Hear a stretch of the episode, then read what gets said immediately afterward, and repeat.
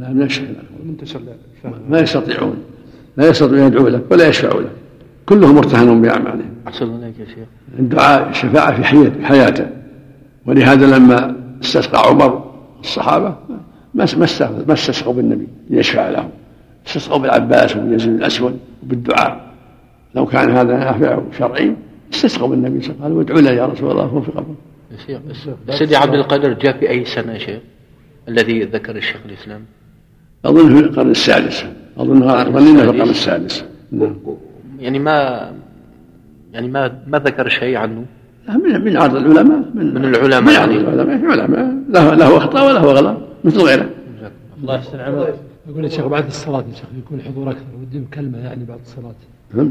بعد الصلاة يكون الناس أكثر من الآن لأن الآن قليل الناس. يعني لو تكلم ثلاث دقائق بعد الصلاة الحين بعض المواضيع كل يوم. هذا اقتراح يا شيخ.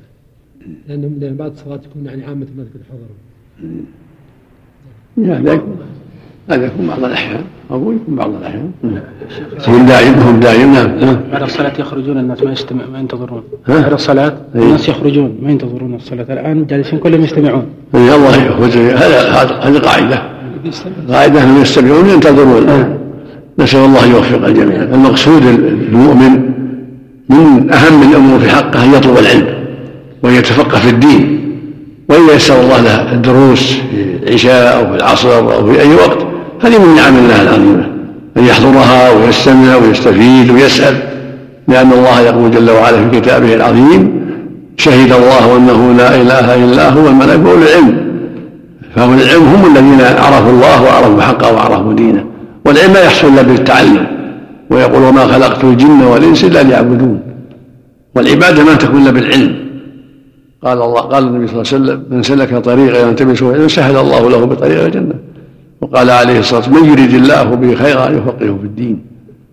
فالتفقه في الدين هو طريق العبادة هو طريق العلم هو طريق السعادة وهو طريق معرفة ما يحبه الله وما يكرهه الله وما أوجبه الله وما نهى الله عنه. فكل مكلف من جن وإنس يلزمه التعلم والتفقه في كل ما لا يسعه جهله. حتى يعرف ما خلق له من طاعة الله وما نهي عنه من معاصي الله. وحتى يعبد الله على بصيرة. هذا واجب على جميع المكلفين. من الجن والإنس من الرجال والنساء على جميع الجن والإنس والرجال والنساء أن يتفقهوا في الدين وأن يتعلموا.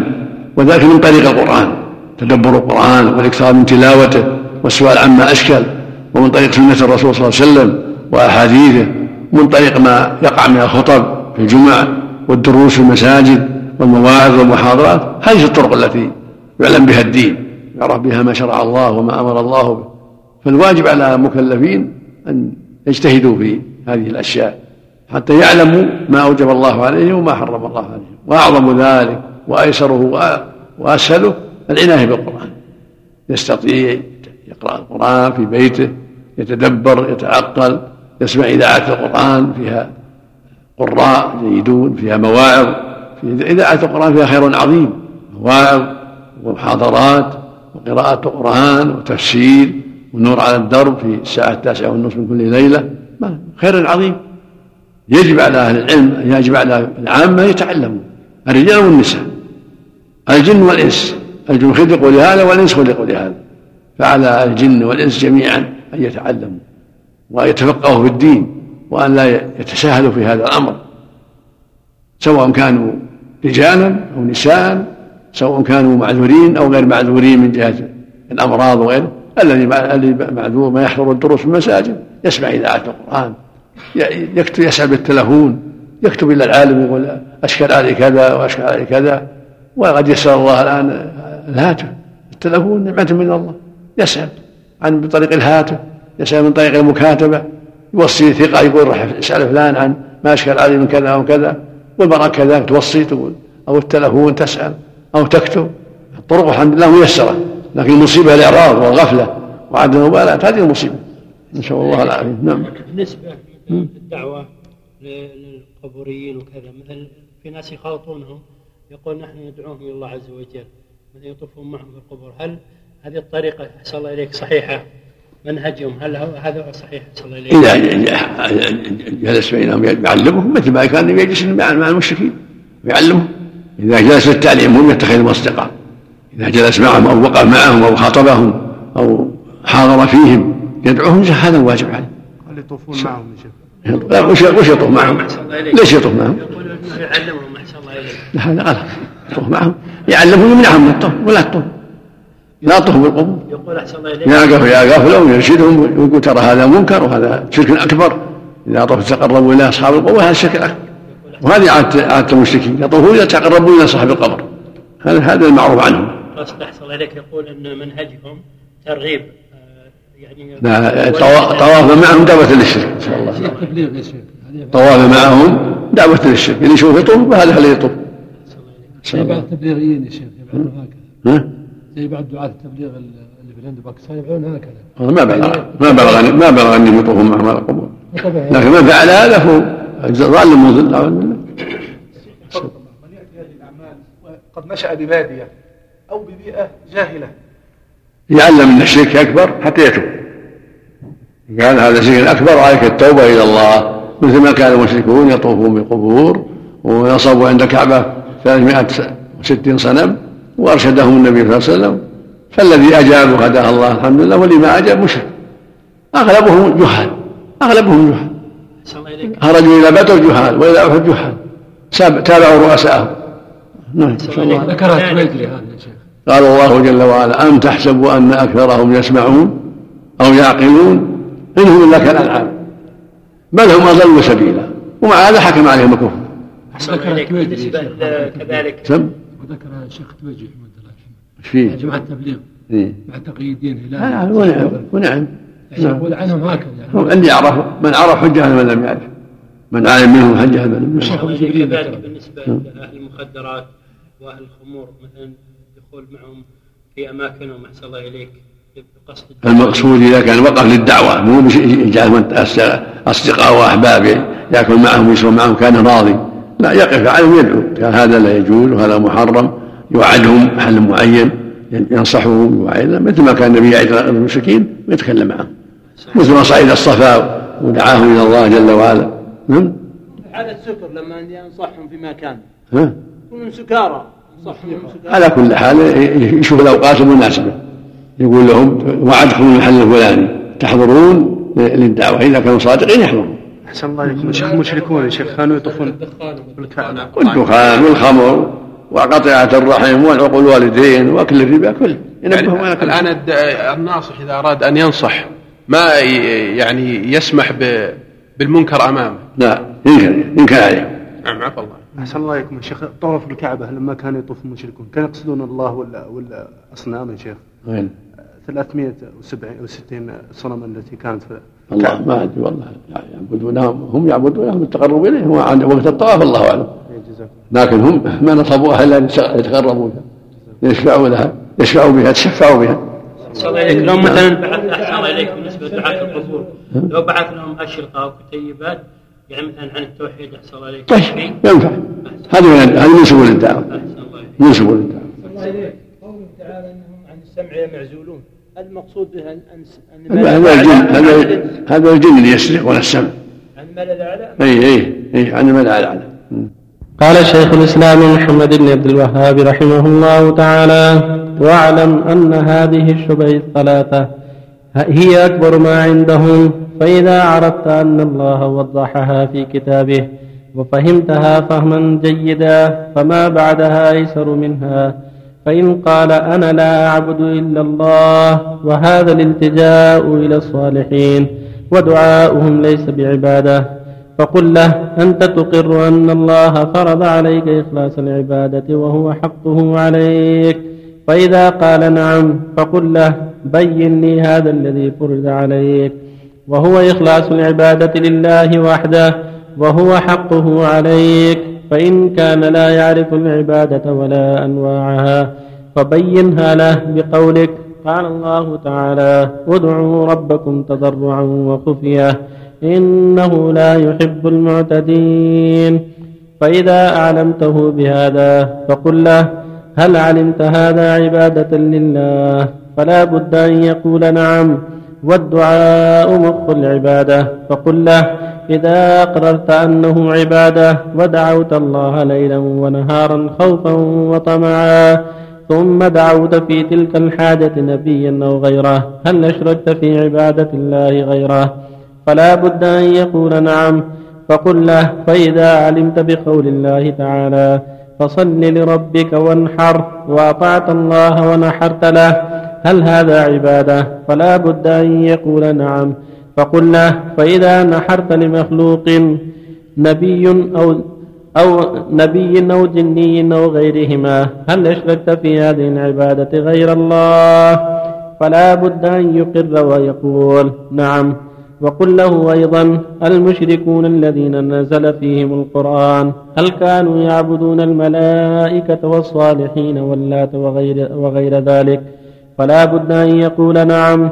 فقل له وهل كانت عبادتهم إياه إياهم إلا في الدعاء والذبح والالتجاء ونحو ذلك وإلا فهم مقرون أنهم عبيد الله تحت قهره وأن الله هو الذي يدبر الأمر. ولكن دع ولكن دعوهم ولكن دعوهم والتجوا إليه. ولكن دعوهم والتجوا إليهم للجاه والشفاعة. وهذا ظاهر جدا. فإن قال تنكر شفاعة رسول الله صلى الله الرحمن الرحيم الحمد لله وصلى الله وسلم على رسول الله وعلى آله وصحبه. أما بعد فإذا عرفت أن هذه الشبهة الثلاث قد بان بطلانها وهي أكبر ما عندهم عرفت أن ما بعدها أهون منها. تقدم الشبهات الثلاث قول المشركون يشركون مع الله. وأنا وفي الخلق والرزق وأنا لا لا لا أشرك بالله شيئا. أعتقد أن الله هو الخالق الرازق. تبين له أنهم ما أشركوا بالخلق. يعني يعرفون أن الله هو الخلاق الرزاق. كذلك فإن قال الشرك عبادة الأصنام بينت له أن المشركين عبدوا الأصنام وغير الأصنام. فقال فإذا قال أنا لا أعبد الصالحين وإنما أتقرب إليهم ليشفعوا لي فقل هذا قصد المشركين. ما عبدوهم لأنهم يخلقون ويرزقون. عبدوهم ليشفعوا لهم وليتقربوا إليهم وليقربوا من الله. سبحانه فنفس ما قلته هو الذي فعله وقد تبين بطلان هذه الشبهة تبين أن المشركين مقرون بأن الله خلاق الرزاق وأنه ربهم وإنما كان شركهم في غير ذلك بالتقرب إلى غير الله بالعبادات. وعرفت أيضا أن شرك المشركين هو مخصوص بعبادة الأصنام. منهم من عبد الأصنام ومنهم من عبد الملائكة ومنهم من الأنبياء والصالحين. وكذلك عرفت أنهم إنما عبدوهم ليقربوا من الزلفى وليشفعوا لهم. فهذا نفس قصد الآخرين كما هو قصد الأولين. فإذا عرفت بطلان هذه الشبهات الثلاث عرفت أن ما بعدها أسهل منها. ومعلوم أن الأولين يؤمنون بأن الله هو الخلاق الرزاق مدبر الأمور ومع هذا حكم الله عليهم بالكفر وقاتلهم النبي صلى الله عليه وسلم واستحل دماءهم وأموالهم فهكذا من بعدهم. فإذا قال انتقل قال أنا لا أعبد إلا الله. فقل له ما معنى عبادتك بس. فإذا قال أنا أقر بأن الله خالق الرازق قلت مضى أن هذا قد أقر به المشركون يقر بأن الله خالق الرازق وأنه ربهم ومدبر أمورهم. فإن قال لا أعبد إلا الله ولكني أعتقد في الصالحين أنهم يشفعون ويقربون قل هذا هو شرك الأولين. فسر عبادة الله. فإذا قال عبادة الله أن أدعوه وأطلب منه الهداية والرزق فقل هذه العبادة التي أنت تؤمن بها وتقر بها أنها عبادة لله. إذا دعوته تطلب الرزق تطلب الشفاء تطلب كذا هذه عبادة. فإذا صرفتها لغيرها طلبتها طلبتها من الولي من الصنم من الجن من الملائكة على أن تكون أشركت بالله في هذه العبادة؟ فلا بد أن يقر. وهكذا الصلاة والذبح. إذا صلى العبد لله وذبح لله هل هذه عبادة؟ فيقول له يقول نعم. فإذا ذبح لغير الله ذبح الإبل أو البقر أو الغنم الأصنام أو صلى لها أو سجد لها ألا يكون عبادة لها؟ فلا بد أن يقول نعم. مهوج وبهذا يتبين بطلان شبه المشركين وأن من فصلها وانتبه لها وجادلهم بالحكمة والأسلوب الحسن يتضح الأمر لمن أراد الله هدايته. أما من أراد الله شقاوته فلا حيلة فيه. كما قال جل وعلا وما تغني الآيات والنذر عن قوم لا يؤمنون. قال تعالى سبحانه وبحمده. إن الذين حقت عليهم كلمة كلمة ربهم لا يؤمنون. ولو جاءتهم كل آية حتى يروا العذاب الأليم. من استحكمت في حقه الشقاوة ما ينتفع. يجحد ويأبى ولو جاءتهم كل آية فأبو جهل وعتبة بن ربيعة وأشباههم جاءتهم الآيات فصلهم النبي الآيات ولكن كفروا عن عن جحد عن عناد. كما قال تعالى قد نعلم إنه لا يحزنك الذي يقولون فإنهم لا يكذبونك ولكن الظالمين بآيات الله يجحدون. هكذا ويجحدون قال في قوم في قوم فرعون وجحدوا بها واستيقنتها ظلما وعلوا. المقصود أن كثيرا من أعداء الله يأبى الحق جحدا وعنادا لا عن لا عن شك في ما جاء به الرسول ولكن يحمله الجحد أو حب المال مثل ما فعل بلعام الذي سلخ من دينه نسأل الله العافية. ويعلم أن موسى جاء بالحق ومع هذا يدعو عليه وعلى بني إسرائيل طاعة لقومه وإيثارا للدنيا على الآخرة حتى أهلكه الله. وانسلخ من العلم والإيمان نسأل الله. فالمقصود أن المشركين أقسام منهم الجهلة وهو الأغلب الأغلب الجهل. كما قال تعالى أم تحسبوا أن أكثرهم يسمعون أو يعقلون؟ إنهم إلا كلام هذه حال الأكثرين. ومنهم من من يكفر جحدا وعنادا وتكبرا والا هو يعلم أن الحق مع مع الأنبياء ومع المؤمنين. لكن يكون منهب ما أتبع هؤلاء. ولا أؤمن أكون تبعا لهؤلاء ولا يرضى أن يكون تبعا للمسلمين تكبرا وعنادا وبغيا أو من أجل مال يعطى إياه أو وظيفة يأخذها فلو أسلم لنزعت منه. فيترك الإسلام من أجل الوظيفة أو من أجل المال الذي يتقاضاه أو من أجل محبة الأقارب وأن يكون معهم في كفرهم وما أشبه ذلك كما جرى لكثير من كفار قريش وغيرهم. حملهم البغي والحسد. والجحود والتكبر على إنكار الحق وعدم الرضا به كأبي جهل وعتبة بن ربيعة وشيبة بن ربيعة وغيرهم من ومثل أبي طالب عم النبي صلى الله عليه وسلم وما أشبهه نسأل الله. العافية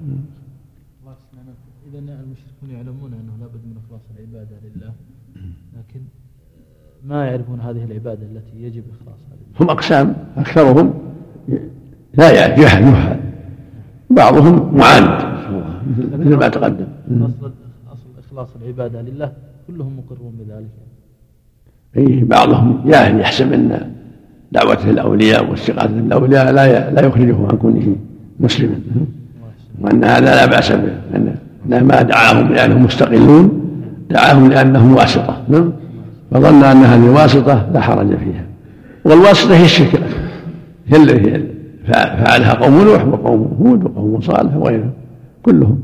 كلهم يقولون ما نعبدهم إلا ليقربنا زلفى ويقول هؤلاء شفعاؤنا عند الله. بعض الله بعض القبوريين أو المشركون في هذه الأيام قد يحصرون يعني العبادة في الصلاة. لذلك لا يصلون لغير الله. ولو فعلوا يعني غير ذلك. هذا من الجهل هذا من الجهل الله قال جل وعلا قال ربك الا تعبدوا إلا إياه. قال وإياه فاعبدون فارهبون. يا ايها الناس اعبدوا ربكم ما خص الصلاه وما خلقت الجن والإنس إلا ليعبدون. ادعوا ربكم تضرعوا وخفيه إنه لا يحب المعتدين أحسن عليك يا شيخ. آه عندنا هناك جلست مع الشباب. و يعني في بعض الشباب يعني فانسى اي نعم. لما يؤمنون ولا شيء يا شيخ. ولا ولا يعني ولا شيء يعني دهريين ما يؤمنون بشيء. بس يا شيخ. ما يؤمنون بالآخرة ولا بالرب ولا بشيء. إيه نعم. كما يقال يعني ولا خلاق ولا مثل الشيوعيه مثل الشيوعيه اي نعم. لا, لا يؤمنون برب ولا خالق ولا انما هي حياتنا الدنيا نموت ونحيا بس هم مشرك أيوه. هم مشركين يا شيخ؟ مش يشركون إيش؟ هذا أعظم من أقبح من المشركين. أقبح؟ إيه. يشركون إيش؟ هذا جاحد. هذا كفر الإلحاد. هذا كفر الجحد والإلحاد. يعني كفرهم أعظم من كفر قريش. الشيوعيون ملحدون إيه. ما يؤمنون برب ولا خالق ولا هذا. يصير كفرهم أكبر. يجوز تسميتهم مشركين أحسن الله إليكم. سموا مشركين لانهم عبدوا أهواءهم. أحسن الله إليك يا شيخ. من جاء إلى قبر وطلب منه أن يدعو له عند الله؟ كذلك لا يملك. إذا قال اشفع لي وادعو لي شرك على الصحيح. ما في شرك. إذا قال لأنه لا يملك ذلك. إذا قال للقبر ادعو الله لي واشفع لي. نعم. ادع لي. ادع لي عندهم ما يجوز. لأنه طلب منه ما لا يقدر عليه. انتهى. أمره زعم بعض الناس أن هذا قول ابن تيمية. صحيح هذا الشيء نعم ما ضر مثل ما صلح ابن تيمية. سم صرح ابن تيمية انه شرك أكبر. نعم. الله يحسن عملك حديث الدعاء مخ العبادة. في ضعف لكن الصحيح الدعاء والعبادة هذا أصح الفاظ. دعاء مخ العبادة فيها ضعف. من يقول ومعناه صحيح يعني خالصها من يقول إن الكفر إنما الكفر التكذيب. هي هذا جاهل مركب. جاهل مركب. نسأل الله العافية. لو سب الله ولا كذبه فيصير كافر لا يخرج من الملة بلى يصير كافر. تداول هذا المؤلف اللي يرون انه هو التكذيب معناه إن الذي يصلي لغير الله أو يصلي لغير الله ولا يكذب أو يسب الله ما ما يصير كافر حتى يكذب. شيخ نسأل الله العافية. أحسن إليك. بعض العوام يقول دعوت الله عز وجل مثلا ستة شهور أو أربع شهور أو فترة طويلة.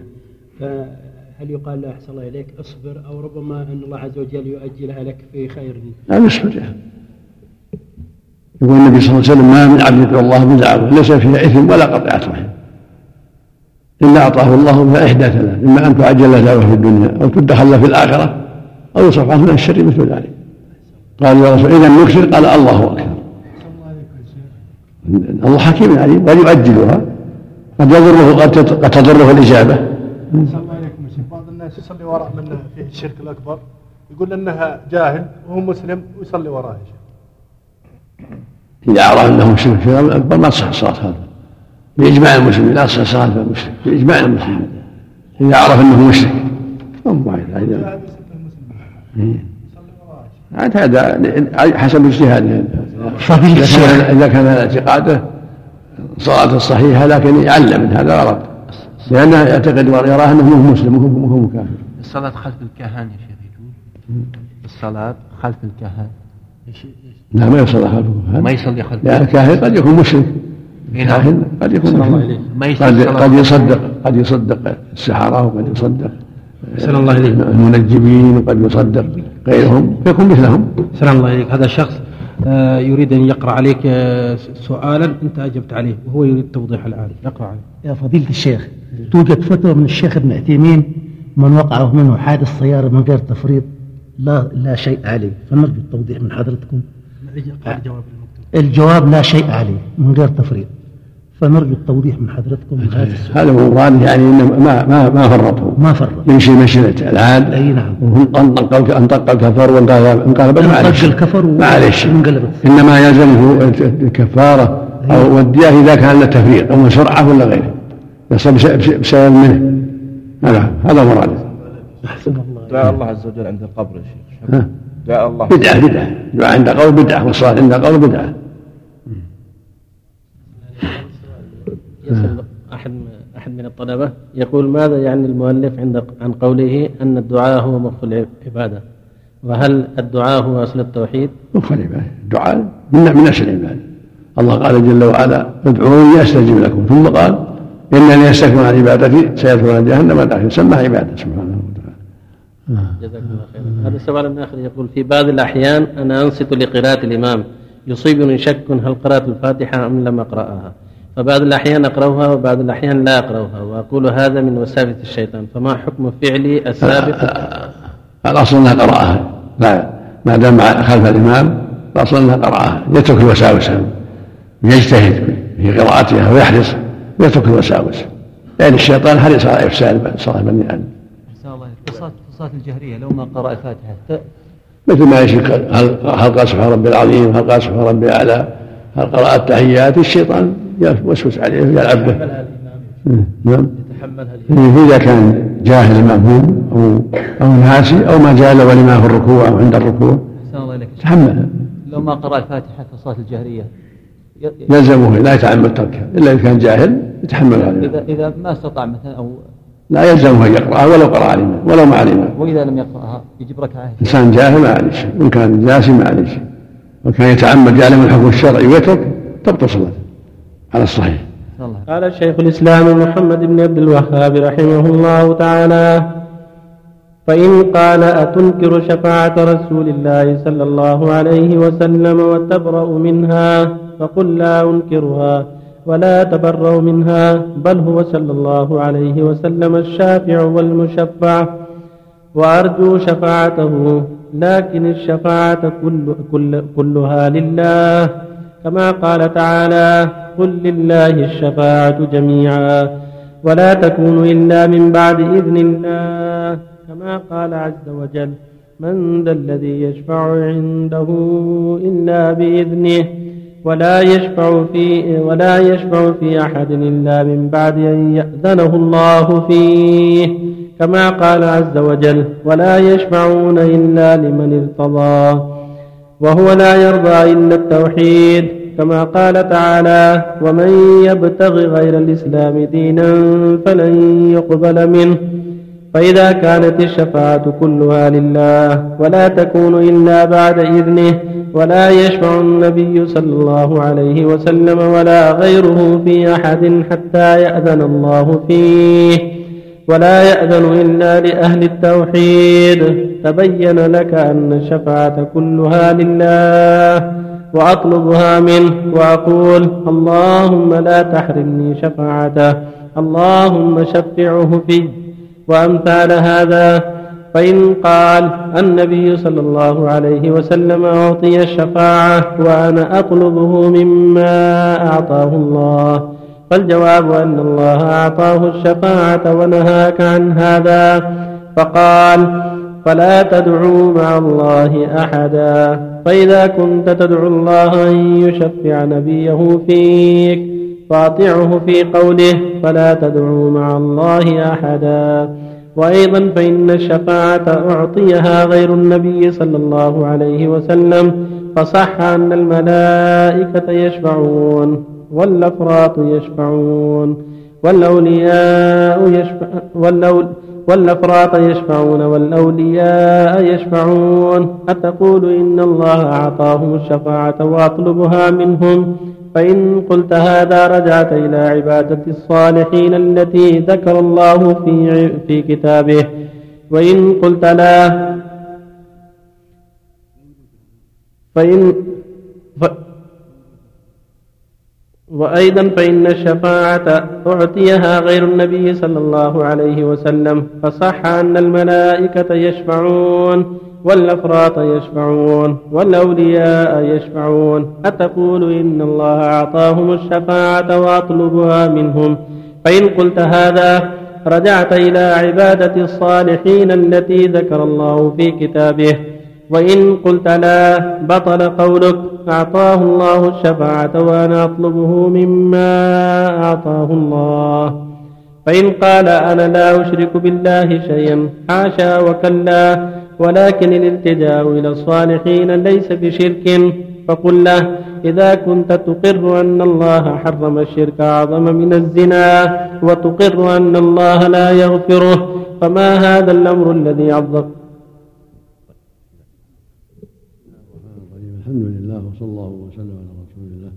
وعلى آله وأصحابه ومن اهتدى به. أما بعد المؤلف رحمه الله بسط الكلام من مسألة الشفاعة وقد أحسن وأجاد في ذلك وأوضح ما ينبغي إيضاحه وما فيه حجة قاطعة لأهل الشرك. فانه إذا إذا قال أنا أطلب من الرسول صلى الله عليه وسلم الشفاعة اتنكر شفاعة الرسول؟ أتبرأ منها؟ تقول لا. لا أنكرها ولا أعتبر بل أثبتها. له الشفاعة الرسول له شفاعة. الله أعطى الشفاعة وأعطى الأنبياء وأعطى الملائكة وأعطى حق لكن الله أعطاه الشفاعة ونهاك أن تطلبها منه. قال يملك الله جل وعلا. قال تعالى قل لله الشفاعة جميعا. يملك يعطيها من يشاء. فاطلبها من مالكها. ثم هو سبحانه لا يشاء أحد عنده إلا بإذنه. ولا يأذن إلا لأهل التوحيد ولا يرضى إلا أعمالهم. فطلبها من الشخص من النبي أو من الفرط أو من الملك أو من الولي. طلب من لا يملك طلب ممن لا يملك. المالك هو الله. قل لله الشفعة جميعا. ثم هو وقوع في الشرك لأن طلبهم والاستغاثة بهم والنذر لهم. هذا من الشرك بهم وهذا يصادم قوله تعالى فلا تدعوا مع الله أحدا. وقال ربك ألا تعبدوا إلا إياه. يا أيها الناس اعبدوا ربكم. فادعوني ادعوني أستجب لكم.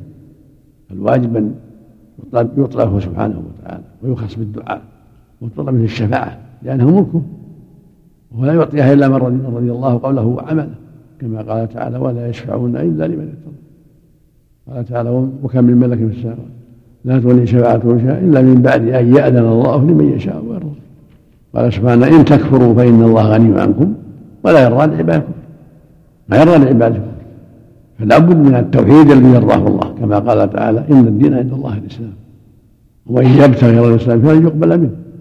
رحمك الله. هو يرضى التوحيد وهو الإسلام واتباع الرسول صلى الله عليه وسلم. هذا هو الدين وهو الإسلام.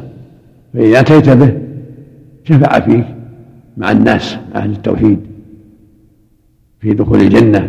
وإن دخلت النار بذنوبك كنت من أهل شفاعته. إذا مت على التوحيد والإسلام. فالحاصل أنه إذا قال اتنكر تقول ما أنكرها؟ بل اؤمن بها واقر بها. ولكن لابد من سؤالها من مالكها. والله سبحانه لا يعطيها أحد إلا بإذنه وبرضا عمل المعطى لا الشفاعة. ولا يشفعون لمن ارتضى وهو سبحانه لا يرضى إلا التوحيد ما يرضى الشرك. كما قال تعالى ان الله لا يغفر الشرك قال تعالى ان الشرك لظلم عظيم. قال تعالى إن تكفروا فإن الله غني عنكم ولا يرضى لعبادكم من ذا الذي يشفع عنده إلا بإذنه؟ وكم من ملك لا تغني شفاعتهم شيئا إلا من بعد أن ياذن الله لمن يشاء. والشافعه الموقف لا تحصل بعد إذنه سبحانه. ثم الشفاعه في الجنة بعد إذنه. ثم الشفاعه في العصاه بعد إذنه. فأنت ادعو الله واخلص له العبادة وأبشر بالشفاعه والرسول صلى الله عليه وسلم يعطيها ويعطيها غيرها أيضا. يعطيها الأولياء والملائكه لهم شفاعة. غير الشفاعة العظمى وغير الشفاعة في أهل الجنة شفاعه في أهل المعاصي. فهل تقول إني أطلب من الملائكة والأولياء؟ فإن قلت هذا وقعت في الشرك وفي عبادة الصالحين التي أوضحت سابقا أنها شرك. وإن قلت لا يجوز فهذا هو الصواب وهذا هو الحق مع النبي ومع غيره. طلب الشفاعة إنما هو من الله. وأنت تأخذ بالأسباب. تتقي الله. تؤمن به. توحده سبحانه. تترك الإشراك به. تجتهد في ترك المعاصي. ومع هذا تقول اللهم شفع في نبيك اللهم شفع في عبادك الصالحين. اللهم شفع في أفرادي مع هذا كله مع الطاعة والاستقامة. لا تذل بنفسك وعملك. ولا تأمن. ولا تمن على الله. ولا تعجب بعملك.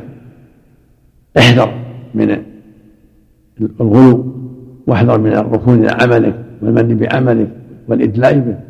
ولكن كن دائما ترى أنك مقصر حتى يقبل الله منك وحتى يرحمك وحتى يقبل منك عملك.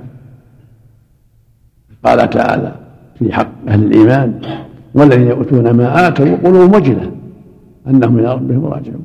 أولئك يسارعون في وهم لا سابقون. قالت في هذا. يا رسول الله أهو الرجل يسرق ويزني ويشرب الخمر.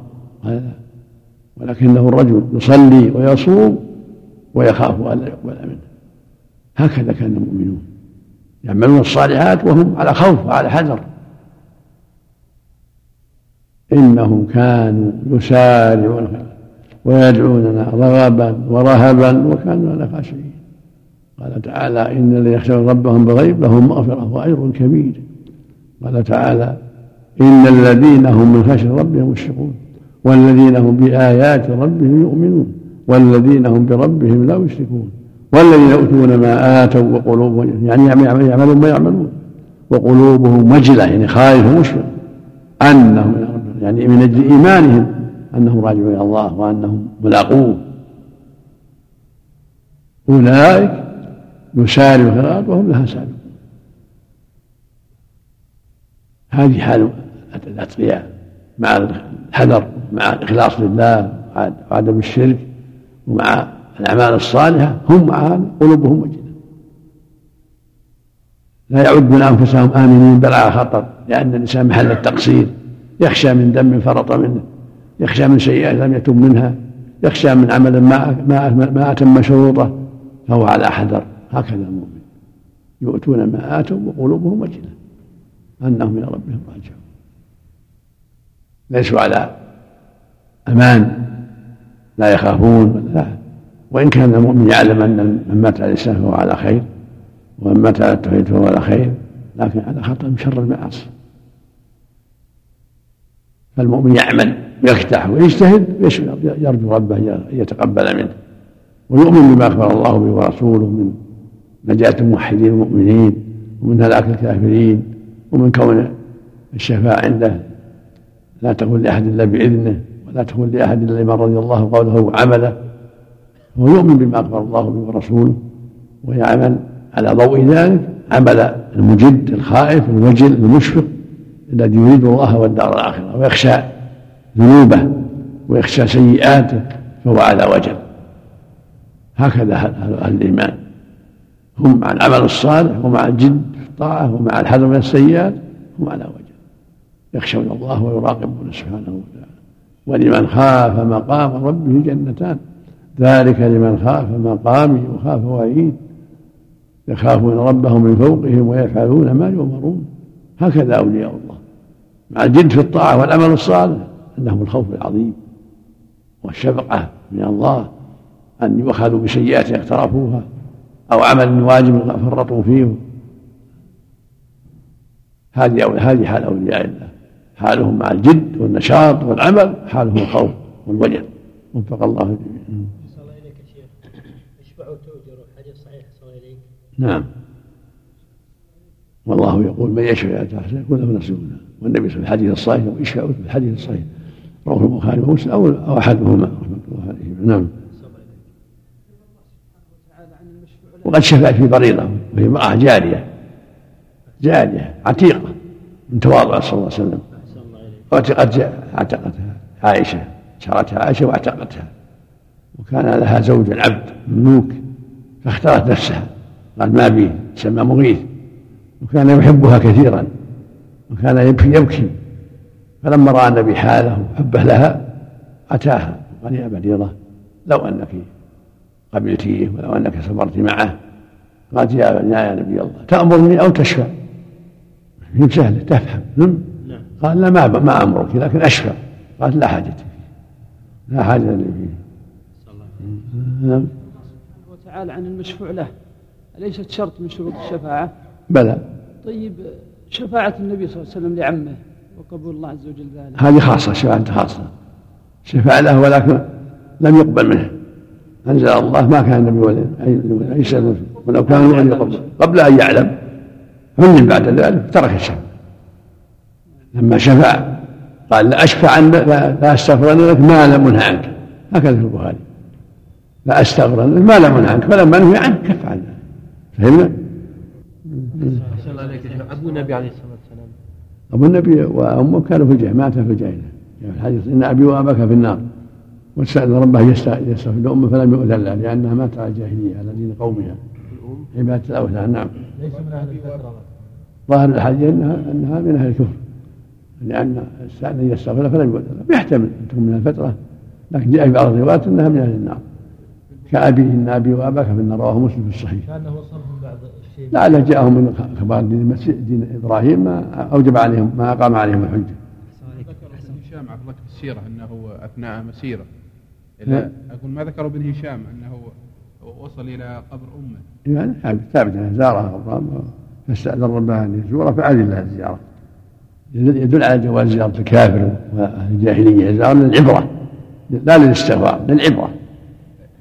فأدلة أن يزورها ولم يأذن لها يستغفر لها ذكر عفى الله عنك كلا أنه يعني أسلمت وكذا ذكر لا ما لا لا ما حصل ما كلها باطل يقول أن أبا طالب أسلم ولا أمه أسلم كلها باطل أحسن يا شيخ.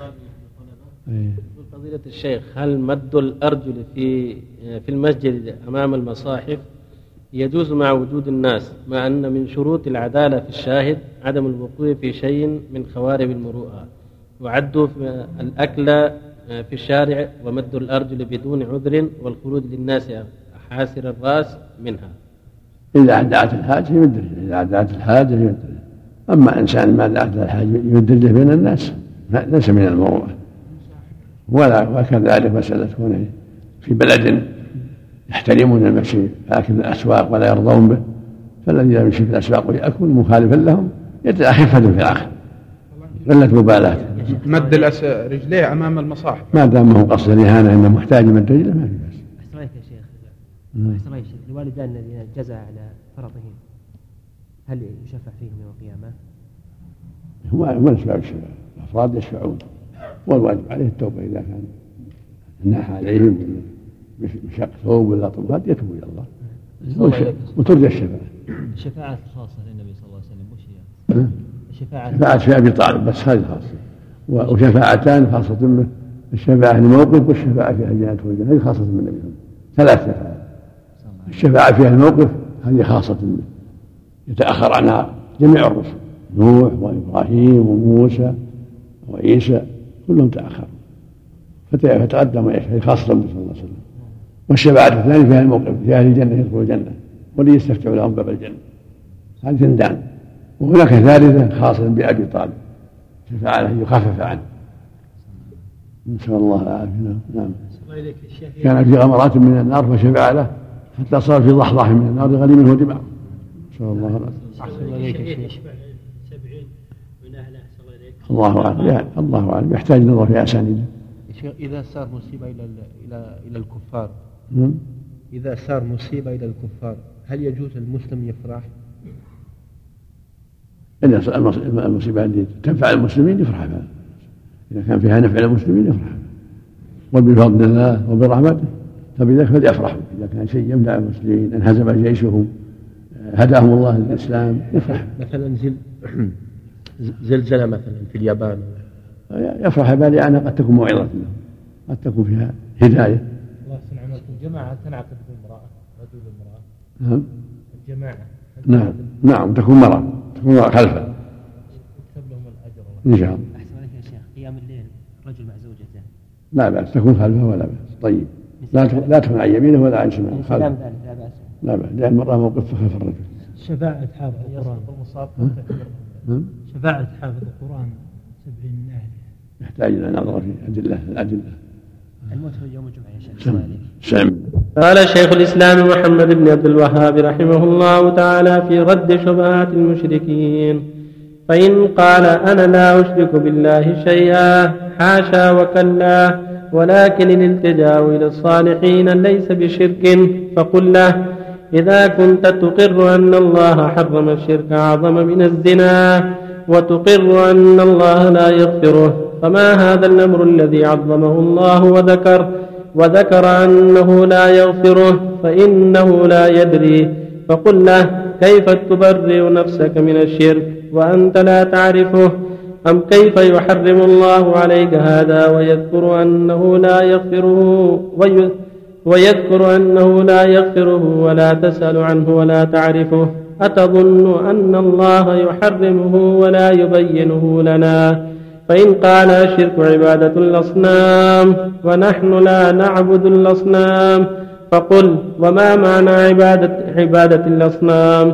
أتظن أنهم يعتقدون أن تلك الأخشاب والأحجار تخلق وترزق وتدبر, وتدبر أمر من دعاها فهذا يكذبه القرآن كما في قوله تعالى قل من يرزقكم من السماء والأرض وإن قال هو من, هو من قصد خشبة أو حجرا أو بنية على قبر أو بنية على قبر أو غيره يدعون ذلك ويذبحون له ويقولون إنه يقربنا إلى الله زلفى ويدفع عنا ببركته ويعطينا ببركته فقل صدق وهذا هو فعلكم عند الأحجار والبنايات التي على القبور وغيرها فهذا أقر فهذا أقر أن فعلهم هذا هو عبادة الأصنام وهو المطلوب ويقال له أيضا قولك الشرك عبادة.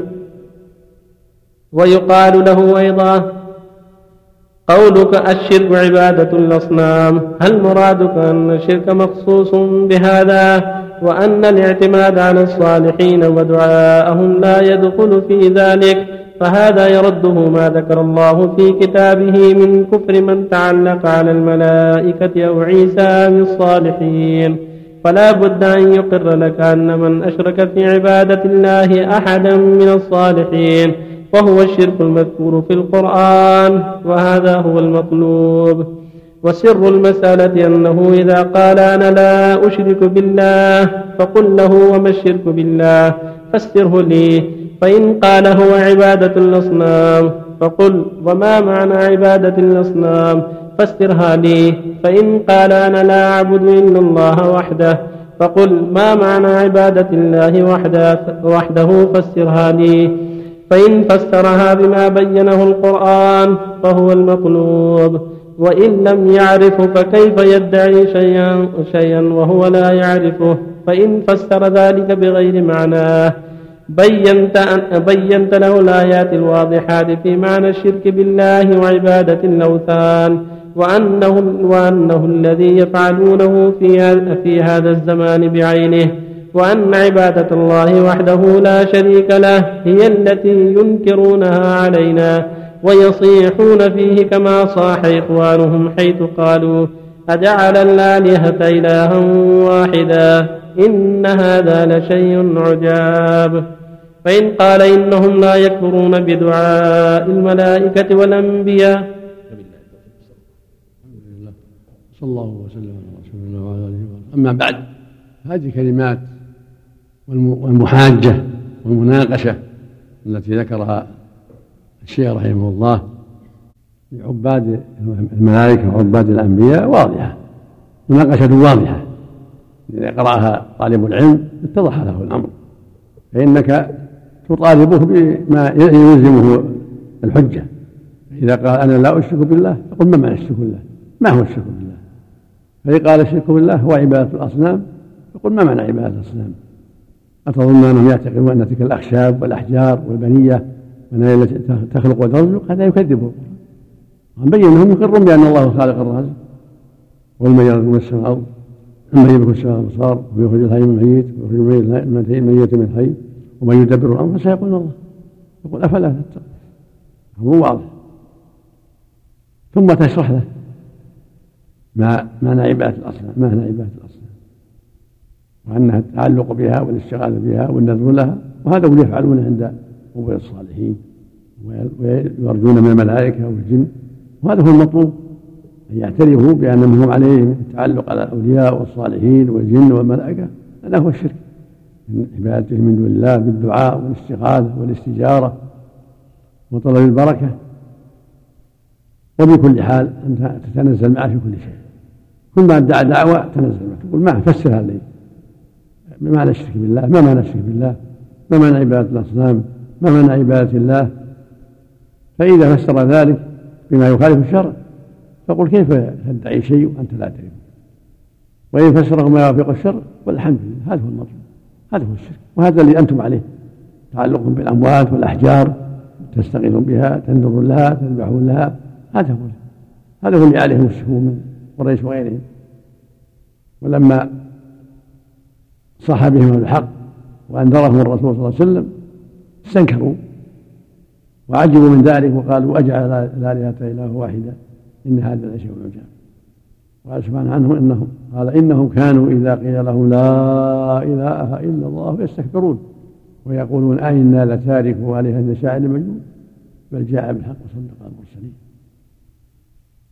هم يجهلون حقيقة ما هم عليه ويجهلون الشرك ويجهلون العبادة التي خلقوا وإذا دعاهم داعي الحق صاحوا به واستنكروا دعوته لجهلهم وإعراضهم وتقليدهم لأسلافهم. الضالين. لكن من أراد الله هدايته؟ يتعقل عند الدعاء يتعقل ويتبين ثم يقابل يوافق الحق. هذا من أراد الله له الهداية. كما جرى للصحابة في مكة وفي المدينة من أراد الله له الهداية أقبل الحق. كالصديق وعمر بعد مدة طويلة وأبي طلحة أبو طلحة بن عبيد الله والزبير بن العوام وغيرهم من المهاجرين. وهكذا الأنصار الذين قدموا على النبي صلى الله عليه وسلم ووفدوا إليه في مكة وعلمهم واستجابوا للحق وفهموا الحق ورجعوا دعاة لقومهم. قد بايعوا النبي صلى الله عليه وسلم على أن يهاجر إليهم وأن يبث فيهم الدين وينشر بينهم الدعوة.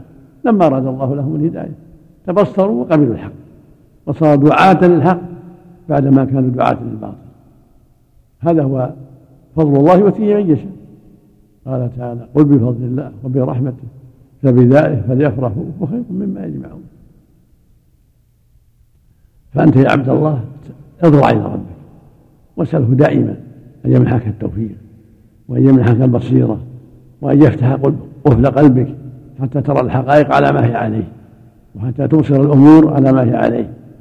وعليك أن تجتهد في صحبة الأخيار والبعد عن الأشرار فإن صحبة الأخيار تعينك على الحق.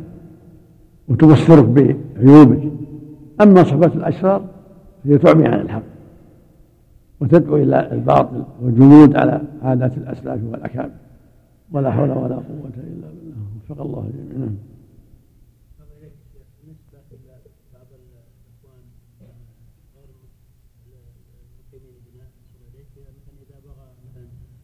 شيء قرأ سورة الفاتحة. صلى الله إليك قال نقرأ سورة الفاتحة.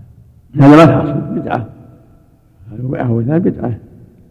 إذا أشهد عليه يذكر الله لا إله إلا الله سبحان الله مثل ما قال الله. اذكر ربك إذا نسيت إذا كان قصده أنه ناسي اذكر الله. وأما إذا كان قصد البحث العلم يبحث في العلم. قال الله قال رسوله وش عندك فلان وش الدليل على كذا وش الدليل على كذا. نعم. الله يسلمك. يقول بعض الناس أنا دخيلة. يعني إذا إذا كان إذا كان شيء يقدر لا بأس.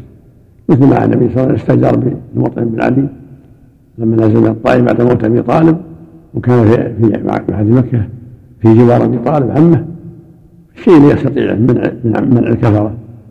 أن دخيلك من أهل البلد الفلاني أو من من جيرانك أو من أبنائك إذا كان يستطيع. نعم. بعض الناس يقول اليوم أن الحاكمية هي أخص خصائص الألوهية يا شيخ. لا أخصها أخصها ترك الشرك. الحاكمية من الفروع من فروع الأحكام. يجب على الحاكم أن يحكم بالشرع. فيكون في التفصيل إن حكم به عن عمد واستحلال فهو وإن حكم به لهوى ورشوة صار معصية منكر وكفر أصغر هذه هذه ينشر من وجوهات الشرع التابعة لتوحيد العبادة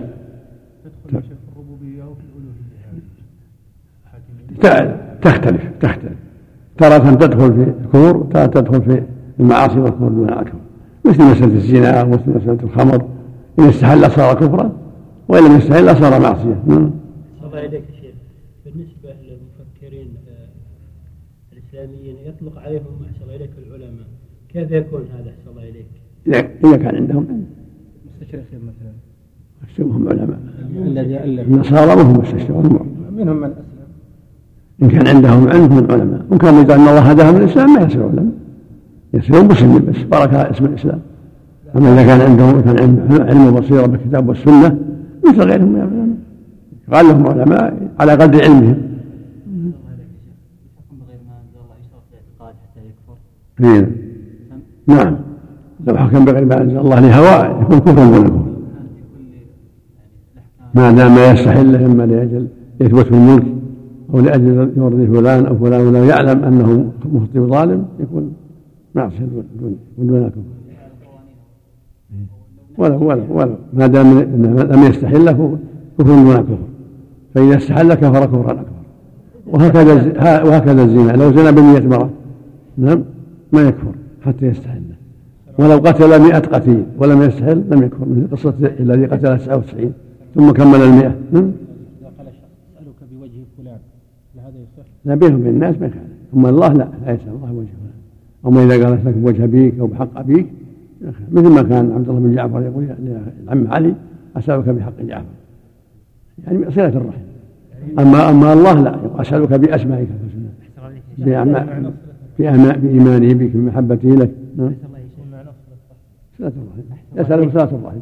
إذا استحل الحكم يعتبر طاغوت؟ كافي. طاغوت كافي.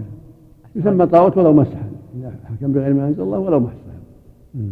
لكن الطاغوت يكون طاغوت أصغر وثالث طاغوت أكبر. يا شيخ. من يستدل على يعني يخص الحكم بغير ما أنزل الله على أنه يختلف عن الزنا وان الأحكام الأخرى ما ما بالآية. ما عليه ما عليه مثل ما صرح الصحابة من عباس وغيره دونكم هم دونكم. لو أن إنسان حكم لأخيه أو لأمه أو لأبيه أو صديقه ومال في الحكم؟ ويعلم أنه مال في الحكم. يكفر؟ لكن على مستوى يعني ولو ولو لكن يعني, يعني المعصية تعظم. إذا حكم الاثنين أكبر أكبر في الإثم وإذا حكم ثلاثة بجور أكبر وإذا حكم العشرة فأكبر. يكون يكون أكبر من الكبائر. نعم جنس الكفر. كفرا دون كفر وظلما دون ظلم والمراد به يعني الحكم بغير ما أنزل الله من غير استحلال. وإن زنى وإن سرق كذلك. وإن زنى وإن سرق يكون معصية. منافية منافية لكمال الإيمان. لكن الفعل نفسه ما يدل على الاستحلال إقامة المحال لا لا ما يكفي والدعوة إليها لو لو زنى يقول يحكم عليه إنه مستحل لا لا وش- يعني الفعل نفسه ما وش اللي يخرج هذا؟ هذا؟ لو زنى أو تلوط أو شرب الخمر يقال كفرت. قال شيخ الإسلام محمد بن عبد الوهاب رحمه الله تعالى في رد شبهات المشركين فإن قال إنهم لا يكفرون بدعاء الملائكة والأنبياء وإنما يكفرون لما قالوا الملائكة. فإن قال إنهم لا يكفرون بدعاء الملائكة والأنبياء وإنما يكفرون لما قالوا الملائكة بنات الله. فإنا لم نقل عبد الله عبد القادر ابن الله ولا غيره. فالجواب إن نسبة الولد إلى الله كفر مستقل. قال الله تعالى قل هو الله أحد الله الصمد والأحد الذي لا نظير له والصمد والمقصود في الحوائج. فمن جحد هذا فقد كفر ولو لم يجحد السورة. وقال تعالى ما اتخذ الله من ولد وما كان معه من إله. ففرق بين النوعين وجعل كلا منهما كفرا مستقلا. وقال تعالى وجعلوا لله شركاء الجن وخلقهم وخرقوا له بنين وبنات بغير علم. ففرق بين كفرين. والدليل على هذا أيضا أن الذين كفروا بدعاء اللات مع كونه رجلا صالحا لم يجعلوه ابن الله. والذين كفروا بعبادة الجن لم يجعلوهم كذلك وكذلك أيضا العلماء في, جم في جميع المذاهب الأربعة يذكرون في يذكرون في باب حكم حكم المرتد أن المسلم إذا زعم أن لله ولدا فهو مرتد ويفرقون بين النوعين وهذا في غاية الوضوح. وإن قال ألا إن أولياء الله لا خوف عليهم ولا هم يحزنون فقل هذا هو الحق ولكن لا يعبدون ونحن لم نذكر إلا عبادتهم مع ونحن لم نذكر إلا عبادتهم مع الله. نذكر. نذكر. نذكر. ونحن لم نذكر إلا عبادتهم مع الله وش بالذال. بالذال. ونحن لم نذكر إلا عبادتهم مع الله وشركهم معه وإلا فالواجب عليك حب فالواجب عليك حبهم واتباعهم والإقرار بكرامتهم.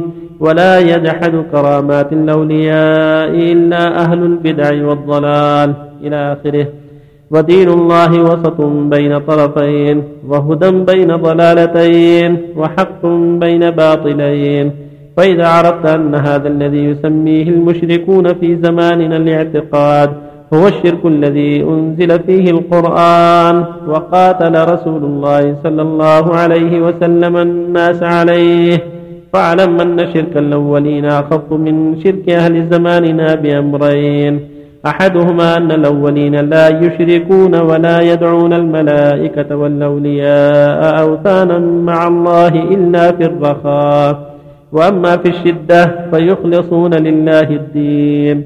كما قال تعالى وإذا مسكم الضر في البحر ضل من تدعون إلا إياه. فلما نجاكم إلى البر أعرضتم وكان الإنسان كفورا. وقوله قل أرأيتم إن أتاكم عذاب الله أو أتتكم الساعة وغير الله تدعون إن كنتم صادقين. بل إياه تدعون فيكشف ما تدعون إليه إن شاء وتنسون ما تشركون. وقوله تعالى وإذا مس الإنسان ضر دعا ربه منيبا إليه إلى قوله قل تمتع بكفرك قليلا إنك من أصحاب النار. وقوله تعالى وإذا غشيهم موج كالظلل دعوا الله مخلصين له الدين. فمن فهم هذه المسألة التي وضحها الله في كتابه وهي أن المشركين الذين قاتلهم رسول الله صلى الله عليه وسلم يدعون الله تعالى ويدعون غيره في الرخاء. وأما في الضر والشدة فلا يدعون إلا الله وحده لا شريك له وينسون ساداتهم. تبين له الفرق بين شرك بين شرك أهل زماننا وشرك الأولين. ولكن أين من يفهم أين من يفهم قلبه هذه المسألة فهما راسخا؟ والله المستعان. والأمر الثاني أن الأولين يدعون مع الله أناسا مقربين عند الله إما أنبياء وإما أولياء وإما ملائكة ويدعون أشجارا أو أحجارا مطيعة لله ليست عاصية وأهل زماننا يدعون مع الله أناسا من أفسق الناس والذين يدعونهم هم الذين يحلون لهم الفجور من الزنا والسرقة وترك الصلاة وغير ذلك. والذي يعتقد في الصالح أو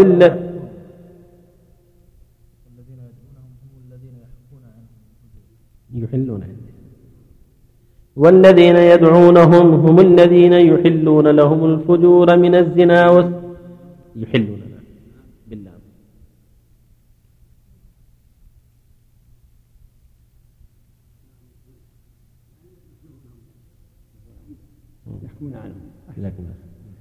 والذين يدعونهم هم الذين يحكون لهم الفجور من الزنا والسرقة وترك الصلاة وغير ذلك والذي يعقد يعتقد في الصالح أو الذي لا يعصي مثل مثل مثل الخشب والحجر أهون ممن يعتقد في من يشاهد فسقه وفساده ويشهد به. وإذا تحققت أن الذين قاتلهم رسول الله صلى وعلى آله وأصحابه من اهتدى أما بعد ففي هذا البيان الشيخ محمد رحمه الله غاية الإيضاح لمن أراد الله هدايته في بيان حقيقة الشرك الذي عليه الأولون والذي عليه الآخرون.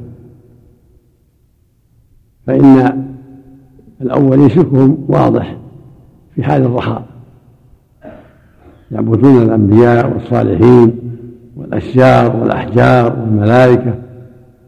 فإذا جاءت الشدائد أخلصوا هذا حالهم. كما بين الله عنهم جل وعلا. كما قال تعالى فإذا ركبوا الفلك دعوا الله مخلصين له الدين. فلما نجاهم من البر إذا هم يشركون. قال تعالى وإذا غشهم موج الضلال دعوا الله مخلصين له الدين. فلما نجاهم من البر فمنهم مقتصد. وما يشهد بآياتنا إلا كل ختان كفر قال تعالى وإذا مسهم الضر في البحر ضل من تدعون إلا إياه. هذه حالهم. في الشدائد يخلصون لله العبادة. إذا اضطربت الأمواج وحلت بهم الكروب أخلصوا لله. فإذا جاءت السعة وجاء الأمن أشركوا بالله. أما المتأخرون فشركهم داعية في الرخاء والشدة. شركهم الرخاء والشدة بل يشتد شركهم عند الشدائد. يلهجون يا عبد القادر يا شيخ أحمد البدوي عند الشدائد عند اضطراب الأمواج عكس ما عليه المشرك الأول. هؤلاء عند الشدائد يشتد شركهم أيضا هم متأخرون. فإن قال قالوا نحن لا نعبدهم نحن لا نقول إنهم إنهم بنات الله المشركون الاولون واشركوا بأنهم قالوا الملائكه بنات الله. ونحن لا نقول إنهم بنات الله.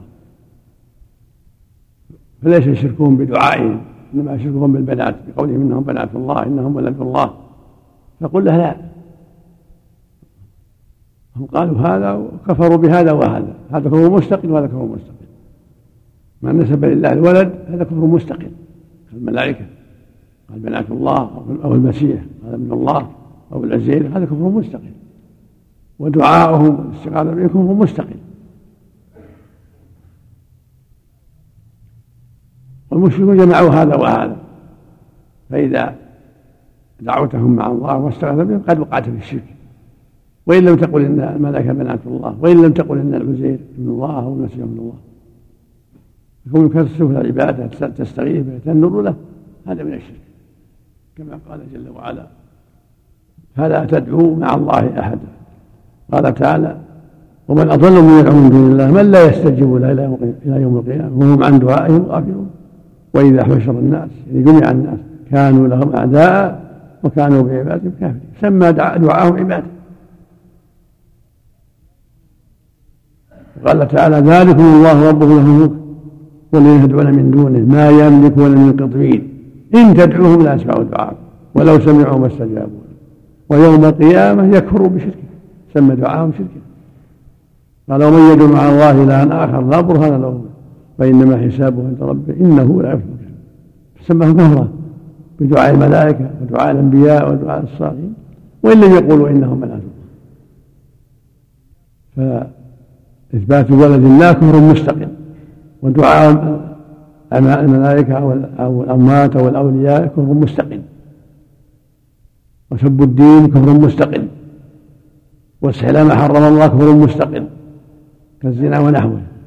وإسقاط ما أوجب الله كفر مستقل. أن يقول الصلاة غير واجبة.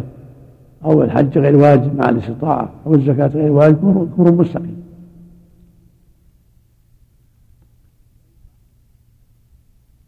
فإن قال لك إن أولياء الله لا خوف عليهم ولا هم يحزنون. والملائكة من أولياء الله والصحابة من أولياء الله والله من أولياء الله. تقول نعم أولياء الله لا خوف عليهم ولا يحزنون. بأسباب أعمالهم الصالحة. لكن مو معناه أنهم يدعون مع الله. هم لا خوف عليهم يحزنون. لهم أعمالهم الصالحة لكن ليس لك أن تدعوهم مع الله. ليس لك أن تستغيث بهم.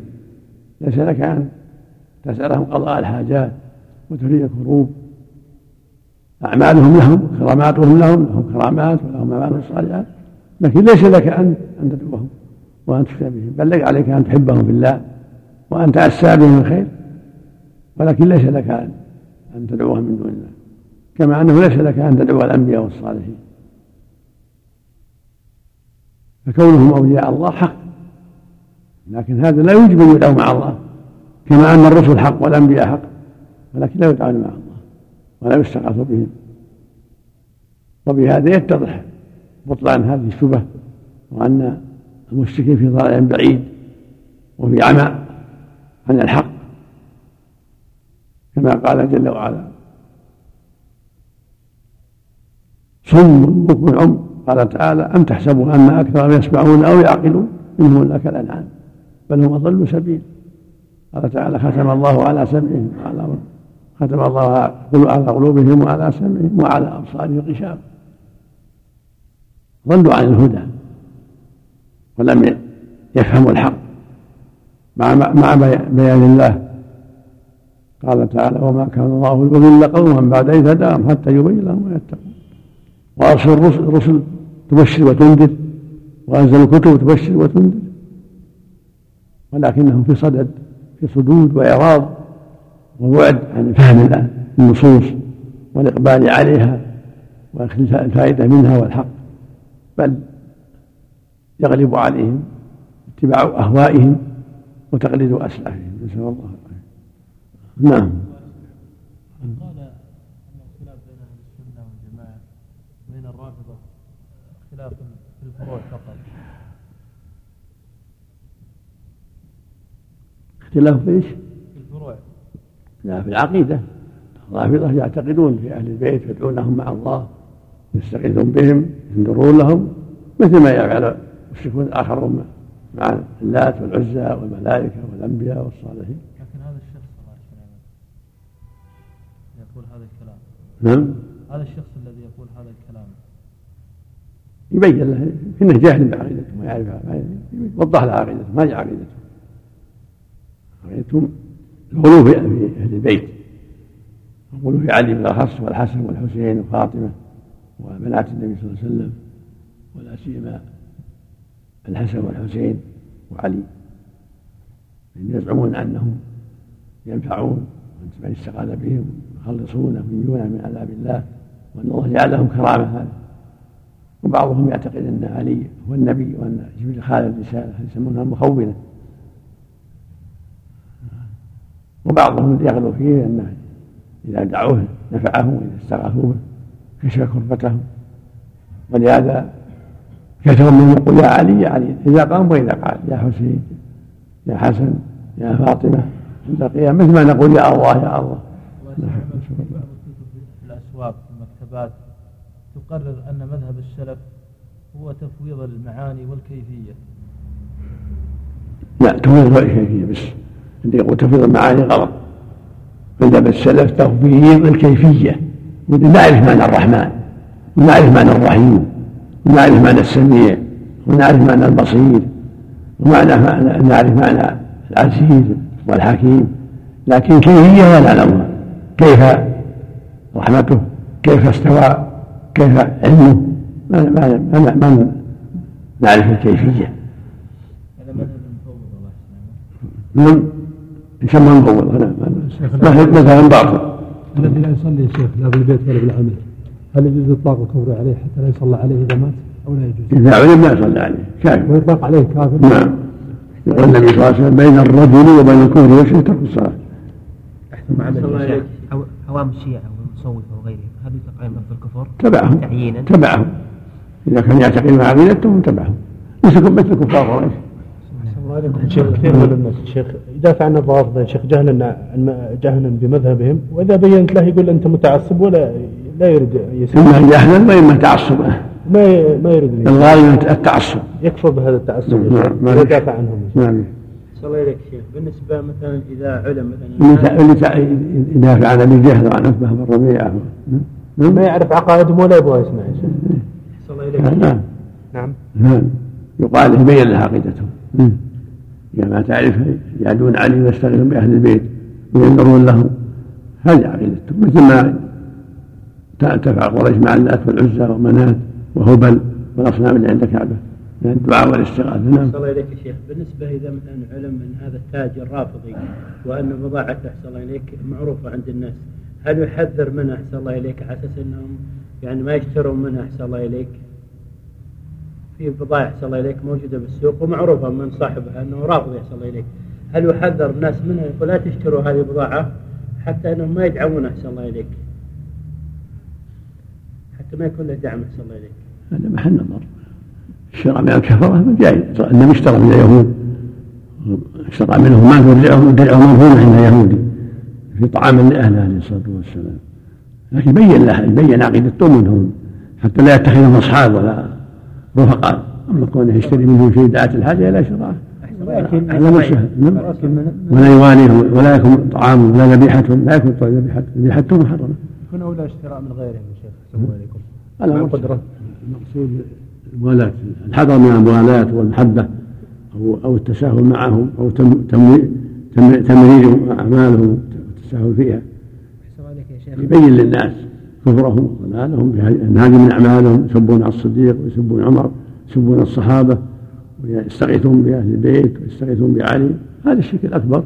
سب الصحابة في كفر مستقل أيضا. يعني معناه تخوينهم أنه ليسوا أهلا يروى عنهم. إذا صح أو نوصح رافضي في العمل مثلا. ولا ولم يستجيب. وقال أنا ما تهمني هذه الأمور ورفعت فيه يعني ولي الأمر. فجاء وقت صلاة وما صلى. هل يؤمر ولا يترك يعامل معاملة الكافر؟ لا هو يدعي الاسلام يؤمر بالصلاة. بس ما صلى. نأمره بالصلاة ولا؟ يجب يجب أن يبغض في الله ويعاد في الله ويهجر. الصلاة ما يناصح عليها؟ به يؤمر بالصلاة يقال صل ويهجر إذا ترك يستحق الهجر. نعم. ما حكم من سب الدين؟ أحسن الله إليكم. سب الدين كفر بالله. سب الرسول وسب الدين سب الله كفر مستقل نسأل الله. سب الصحابة جميعا. كفر مستقل الله الفجر من صلى صلاة الفجر قبل سنة الفجر صليها بعد صلي السنة بعدها. ولا بعد طلوع الشمس أفضل الوقت ليس بضيق الله كالنساء بعض النساء تصلي صلاة الفجر قبل سنة الفجر. السنة قبل يعني السنة قبل لكن لو نسي أو جاء الإمام قد أقامت الصلاة صليها ثم يصلي السنة بعدها سنة الفجر. أو بعد طلوع الشمس وهو أفضل. ها؟ النساء بالدور والنساء. السنة. صلي السنة قبل سنة الفجر. ثم بعد ذلك الفريضة. لو صلت ما تعيد الله. لا ما تعيد لكن تتعلم تأتي بالسنة بعد ذلك. أحسن عليكم يا شيخ. لو ضاق الوقت عليهن النساء يقدمن الفرض قبل السنة. لا لا. صلي السنة ولا لو من المصيفات صلي السنة ثم الفريضة. مثل ما صلى عليه لما نام عن الصلاة واستيقظوا صلوا سنة الفجر ثم الفجر. وهن في نهاية الوقت. بعد طلوع الشمس. في نهاية الوقت. ولو بعد كل ولو عند نهاية الوقت النبي عليه قال من نام عن الصلاة فليصلي فليصليها إذا ذكرها لا كفارة لها إلا ذلك. صليها سنة أحسن الله إليك. إذا المسافر إذا صلى قصرا هل يصلي السنة؟ مثلا لا. صلاة الفجر. الأفضل تركها إلا الفجر يصلي سنة طيب الوتر؟ المسافر يصلي المسافر يصلي سنة الفجر والوتر. الوتر. مؤكد؟ نعم. أحسن الله إليك شيخ. بالنسبة والضحى كذلك المسافر يصلي الضحى ويتهجد بالليل يصلي الوتر يصلي سنة الفجر تحية المسجد. أحسن الله إليك شيخ. بالنسبة لإطلاق آه، يعني مثلا بعض الآيات مثلا على عنوان معين مثلا في الصحف وهو ليس عنده علم شرعي. يعني يتكلم مثلا آه، مثلا يقول آه، حتى أنا حصل مرة أنه قال أعرض عن هذا يوسف يقصد أحد اللاعبين أحسن الله إليك. فما الحكم أحسن الله إليك؟ سهل سم إذا صار اسمه يوسف أي بس ق- قصد به الآية يعني أحسن الله إليك. هذا معناه آه، يعني كونه قد يستشهد بعض بعض الآيات. هذا هذا سهل إذا كان في حق. أو يلعب كورة أحسن الله إليك. إيه. يقول اعرض عن هذا يا يوسف. الأمر سهل إن شاء الله. شيء. إذا كان اسمه يوسف. لو استخدم عبارة القرآن أحسن الله إليك. إذا كان في حق. لا بأس. قال شيخ الإسلام محمد بن عبد الوهاب رحمه الله تعالى في رد شبهات المشركين وإذا تحققت أن الذي قاتلهم رسول الله صلى الله وإذا تحققت أن الذين قاتلهم رسول الله صلى الله عليه وسلم أصح عقولا وأخف شركا من هؤلاء فاعلم أن لهؤلاء شبهة يوردونها على ما ذكرناه فاعلم أن لهؤلاء شبهة يريدونها. يريد نعم. جزاكم الله خير. فاعلم أن لهؤلاء شبهة يوردونها على ما ذكرناه وهي من أعظم شبههم. فأصغ بسمعك لجوابها. فأصغ بسمعك لجوابها. وهي أنهم يقولون إن الذين نزل فيهم القرآن لا يشهدون أن لا إله إلا الله ويكذبون الرسول صلى الله عليه وسلم وينكرون البعث ويكذبون القرآن ويجعلونه سحرا ونحن نشهد أن لا إله إلا الله وأن محمدا رسول الله ونصدق القرآن ونؤمن بالبعث ونصلي ونصوم. فكيف تجعلوننا مثل أولئك؟ فالجواب أنه لا خلاف بين العلماء كلهم أن الرجل إذا صدق رسول الله صلى الله عليه وسلم في شيء وكذبه في شيء أنه كافر لم يدخل في الإسلام. وكذلك إذا آمن ببعض القرآن وجحد بعضه كمن أقر بالتوحيد وجحد وجوب الصلاة أو أقر بالتوحيد والصلاة وجحد وجوب الزكاة أو أقر بهذا كله وجحد الصوم أو أقر بهذا كله وجحد الحج. ولما لم ينقد أناس في زمن النبي صلى الله عليه وسلم للحج أنزل الله في حقهم ولله على الناس حج البيت من استطاع إليه سبيلا. ومن كفر فإن الله غني عن العالمين. ومن أقر بهذا كله وجحد البعث كفر بالإجماع وحل دمه وماله كما قال جل جلاله إن الذين يكفرون بالله ورسله ويريدون أن يفرقوا بين الله ورسله ويقولون نؤمن ببعض ونكفر ببعض ويريدون أن يتخذوا بين ذلك سبيلا. أولئك هم الكافرون حقا. وأعتدنا للكافرين عذابا مهينا. فإذا كان الله قد صرح في كتابه أن من آمن ببعض وكفر ببعض فهو الكافر حقا. وأنه يستحق ما ذكر. زالت هذه الشبهة. وأنه يستحق ما, ما ذكر. زالت هذه الشبهة وهذه هي التي ذكرها بعض أهل الأحساء في كتابه الذي أرسل إلينا. وبعض أهل الأحساء في كتابه الذي أرسل إلينا. ويقال أيضا إذا كنت تقر أن من صدق الرسول في كل شيء وجحد وجوب الصلاة أنه كافر كافر حلال الدم بالإجماع. وكذلك إذا أقر بكل شيء إلا البعث وكذلك لو جحد وجوب وجوب صوم رمضان لا يجحد إلا هذا وصدق بذلك كله ولا تختلف المذاهب فيه. وقد نطق به القرآن كما قدمناه فمعلوم أن التوحيد هو أعظم فريضة جاء بها النبي صلى الله عليه وسلم وهو أعظم من الصلاة والزكاة. والصوم والحج فكيف إذا جحد الإنسان شيئا من هذه الأمور كفر؟ ولو عمل بكل ما جاء به الرسول وإذا جحد التوحيد الذي هو دين الرسل كلهم لا يكفر. سبحان الله ما عجب هذا الجهل.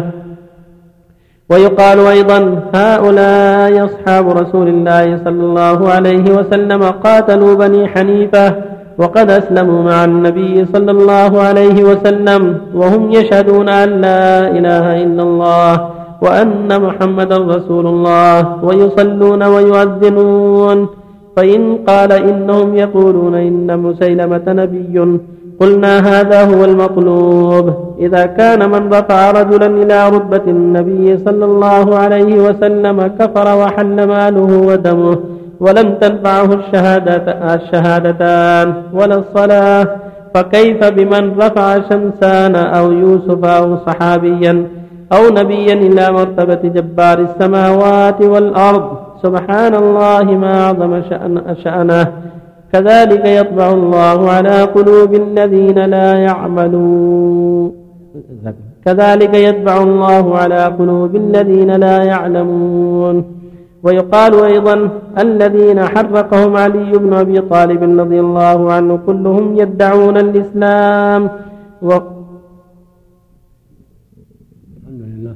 وصلى الله وسلم على رسول الله وعلى آله وأصحابه ومن اهتدى أما بعد يذكر الشيخ رحمه الله الشيخ محمد أن لهؤلاء المشركين عباد القبور وعباد الأولياء لهم شبهة يريدونها على من كفرهم. واستحل دماءهم وأموالهم بعبادتهم غير الله وتوجههم إلى القبور والأولياء ودعائهم إياهم. ويقولون إنكم شبهتمونا بكفار قريش وغيرهم واستحللتم دماءنا وأموالنا ونحن نشهد أن لا إله إلا الله وأن محمدا رسول الله ونصلي ونصوم ونؤمن بالبعث. كيف تجمعون مثل هؤلاء شبهة تخفى على كثير من الناس. فيقال لهم نعم أنتم تشهدون أن لا إله إلا الله. لكن قد دل الشرع على أن من جحد شيئا مما جاء في الرسول صلى الله عليه وسلم كفر ولو فعل كل شيء مما جاء به الرسول صلى الله عليه وسلم. فإذا إنسان أقر بالتوحيد وجحد وجوب الصلاة على يكفر؟ سوف يقول لكم وإذا جحد الزكاة وجوبها أو جحد صوم رمضان أو جحد الحج مع الاستطاعة أو لم يؤمن بالبعث والنشور يكفر. وإن كان يصلي ويصوم. فإذا كان هذا أمر معلوم لديكم وأن من ترك هذه الأشياء جاحدا لها كفر فكيف بمن جحد الشهادتين معناهما. وعبد مع الله غيره. وإذا كان من جعل مسيلمة نبيا كمحمد يكفر عند الجميع وقاتلهم الصحابة لذلك فكيف من رفع الإنسان في رتبة رتبة الرب عز وجل؟ إذا كان من جعله في رتبة رتبة النبي يكفر لأنه جعله نبيا ومحمد هو خاتم النبيين فكيف بالذي يرفع الشخص كشمسان أو يوسف أو ابن علوان أو غيرهم من رتبة النبي صلى الله عليه وسلم؟ رتبة, الله عز وجل فيدعوه ويستغيث به وينذر له ويذبح له. هذا يكون أولى بكور ممن رفع مسيلمة إلى رتبة النبي صلى الله عليه وسلم. وهكذا من عبد الملائكة أو الجن واستغاث بهم فقد جعلهم في منزلة الله وعبدهم مع الله. فيكون كافرا وإن صلى وصام وإن حج وإن أتى بكل الشعائر. كما أنه لو صلى وصام وفعل كل شيء ولكنه أنكر نبوة محمد صلى الله عليه وسلم أو أنكر أنه خاتم النبيين كفر. ولم تنفعه هذه العبادات التي أقر بها. وبهذا يتبين أن من أتى بالأمور المشروعة وأقر بها لكنه أتى بناقض بطلت تلك الأمور إذا أتى بناقض من نواقض جحد وجوب الصلاة جحد وجوب الزكاة جحد وجوب رمضان جحد الحج جحد البعث والنشور جحد كون محمد خاتم النبيين يكفر الجميع فإذا جحد التوحيد ولم يقر به وشرك مع الله في العبادة غيره فأولى وأولى بأن يكون كافرا ولا تنفعه تلك العبادات التي أقر بها وفعلها. كما أن الصحابة قاتلوا بني حنيفة وهم يصلون يصومون يشهدوا أن لا إله إلا الله محمد لكنهم صدقوا مسيلمة إنه نبي. فعند هذا كفروا. وهكذا من صدق طليحة الأسدي بأنه نبي أو الأسود العنسي في اليمن أو ما أشبه أو مختار بن أبي عبيد لما ادعى نبوة الثقفي كفروا قاتلهم المسلمون. وبهذا يعلم أن من أتى بناقض من نواقض الإسلام بطلت أعماله كلها. كما قال جل وعلا إنا نكفر بالله ورسوله. ويريدون أن يفرقوا بين الله ورسوله ويقول نؤمن ببعض ونكفر ببعض ويريدون أن يتخذوا بين ذلك سبيلا. قال الله أولئك هم الكافرون الحق. لما فرقوا أخبر أنهم هم الكافرون الحق. لأنهم آمنوا ببعض وكفروا بعض قال نؤمن مثلا بمحمد صلى الله عليه وسلم ولكن لا نؤمن بالبعث والنشور أو لا نؤمن بالجنة. أو ما هنا نار. أو لا نؤمن بوجوب الصلاة أو لا نؤمن بوجوب الزكاة أو بوجوب رمضان كل هذا جد الشيء. كفر ولو فعلوا ما سوى ذلك من أمور المسلمين. الناقض الواحد يكفي مطلع ما هم عليه.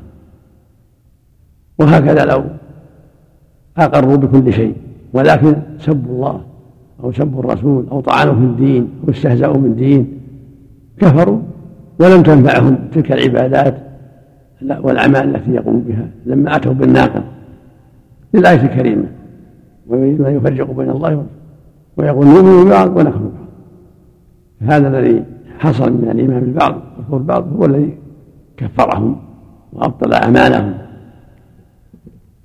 من هذا قول جل, جل وعلا قل أبي الله وآياته ورسوله كنتم تستهزئون لا تعتذروا قد كفرتم بعد إيمانكم.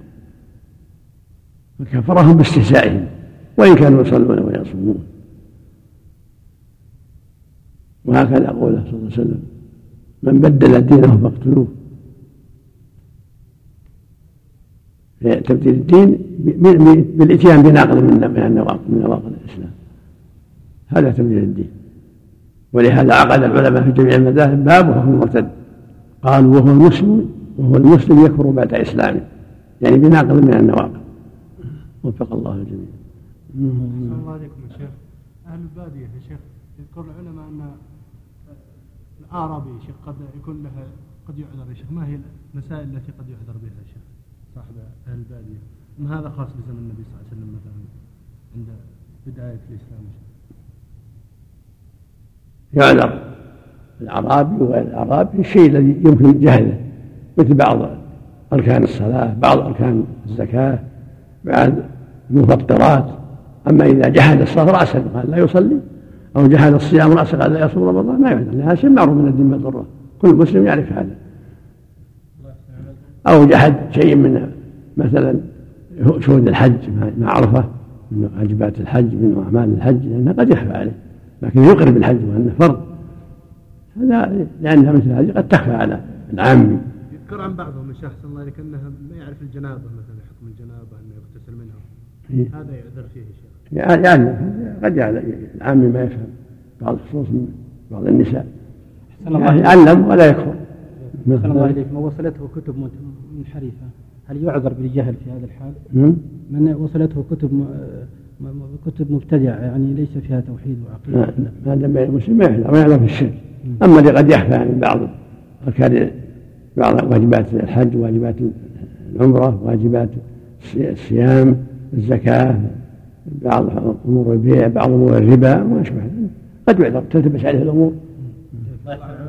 لكن أصل الدين أصل الدين. كونه يقول ان إن الحج غير مشروع أو الصيام غير واجب أو الزكاة غير واجبة أو الصلاة غير واجبة هذا ما يخفى على المسلم. أركان الدين يعني. هذا شيء اللي يعلم من الدين بالضرورة. نعم. عفى الله عنك. من قال لابد أن تتوفر شروط في آه، من أريد آه، تكفيره بعينه تكفير معين وتنتفي الموانع. فلا يشترط. مثل هذا مثل هذا مثل ما تقدم. الأمور الظاهرة ما يحتاج فيها شيء. يكفر بمجرد وجودها. لأن مثلها لا يخفى على المسلمين. معلوم من الدين بالضرورة. بخلاف الذي قد يخفى. شرط من شروط الصلاة شرط من شروط الزكاة. آه، بعض الأموال التي تجب فيها الزكاة هل تجب وما تجب. آه، بعض شؤون الحج بعض شؤون الصيام بعض شؤون المعاملات بعض مسائل الربا. الله يحسن عملك حديث الرجل الذي انكر بال هذا الصور هذه اللي يستهزون ب- باللحى أو بتقصير الثياب. هل هذا قد يخفى نعم. يخفى؟ قد يخفى على بعض الناس. حكمه حكم إطلاق اللحية وتقصير الثياب. قد يخفى على بعض الناس نعم. وانسان عاش بين و- يعني أبوين مسلمين مم. على الفطرة. قد يخفى عليهم وجوب هذا الشيء يحسبون السنة لكن الاستهزاء حتى بالسنة. إذا صار استهزاء صريح حتى بالسنة. لو استهزأ بالن- بالنوافل كفر. أو استهزأ بصيام النافلة كفر. نسأل الله حديث أو بالحج النافلة نعم. حديث الرجل الذي أنكر قدرة الله سبحانه وتعالى. هذا عموم القدرة هذا شيء دقيق. أنكر يعني أن الله يقدر عليه إذا طح- حرق وطحن وذره في البحر في يوم عاصف نعم. ليست ظاهرة إلا أنه قد يخفى عليه هذا الأشياء هذه قدرة الدقيقة. إنكار بعض فروض الكفايات الله. إنكار بعض فروض الكفايات. إيه، قد يخفى أيضا ما في شيء. أحسن الله يقول ابن أبي العز يقول ولا نكفر أحدا من أهل القبلة. إيه. بيمين نعم. ما لم يستحل له. ما لم ما لم يستحل. يستحل له طيب هناك من يكفر أحسن الله إليك. الذنوب غير غير غير الشرك. يعني يعني خلاف الخوارج. هذا مقصود في الرد على الخوارج. الرد على الخوارج. يقول لا يكفر إلا بالاعتقاد يا شيخ. بل لا يرى كفر العمل. يقول كفر اعتقاد هذا ما يقول أحد. الإنسان جاهل. كفر العمل. باجماع بإجماع المسلمين. لو سجد للصلاه كفر. كفر كفر العمل. هذا اعتقاد. أو ذبح لغير الله. هذا عمل هذا عمل. مع الاعتقاد. هذا عمل. أحسن الله عليكم شيخ. ذكر في اختيارات شيخ الإسلام ابن تيمية يا شيخ أنها يذكر من نواقض الإسلام أن لا ينكر المنكر بقلبه يا شيخ. هذا على حديث وليس وراء من الإيمان حبة خردل نعم. يع- يرون أن هذا من باب خلو قلبه من و- وقول الآخر أن المراد حبة خردل من- مما يتعلق بالأمر والنهي مما يتعلق بالإنكار يعني. المهم معناه إنه ما- كفر. يذكر كذلك عن ابن القيم شيخ هذا محل خلاف يا شيخ. ان هذا فيما يتعلق بالأمر والنهي؟ لو مثلا.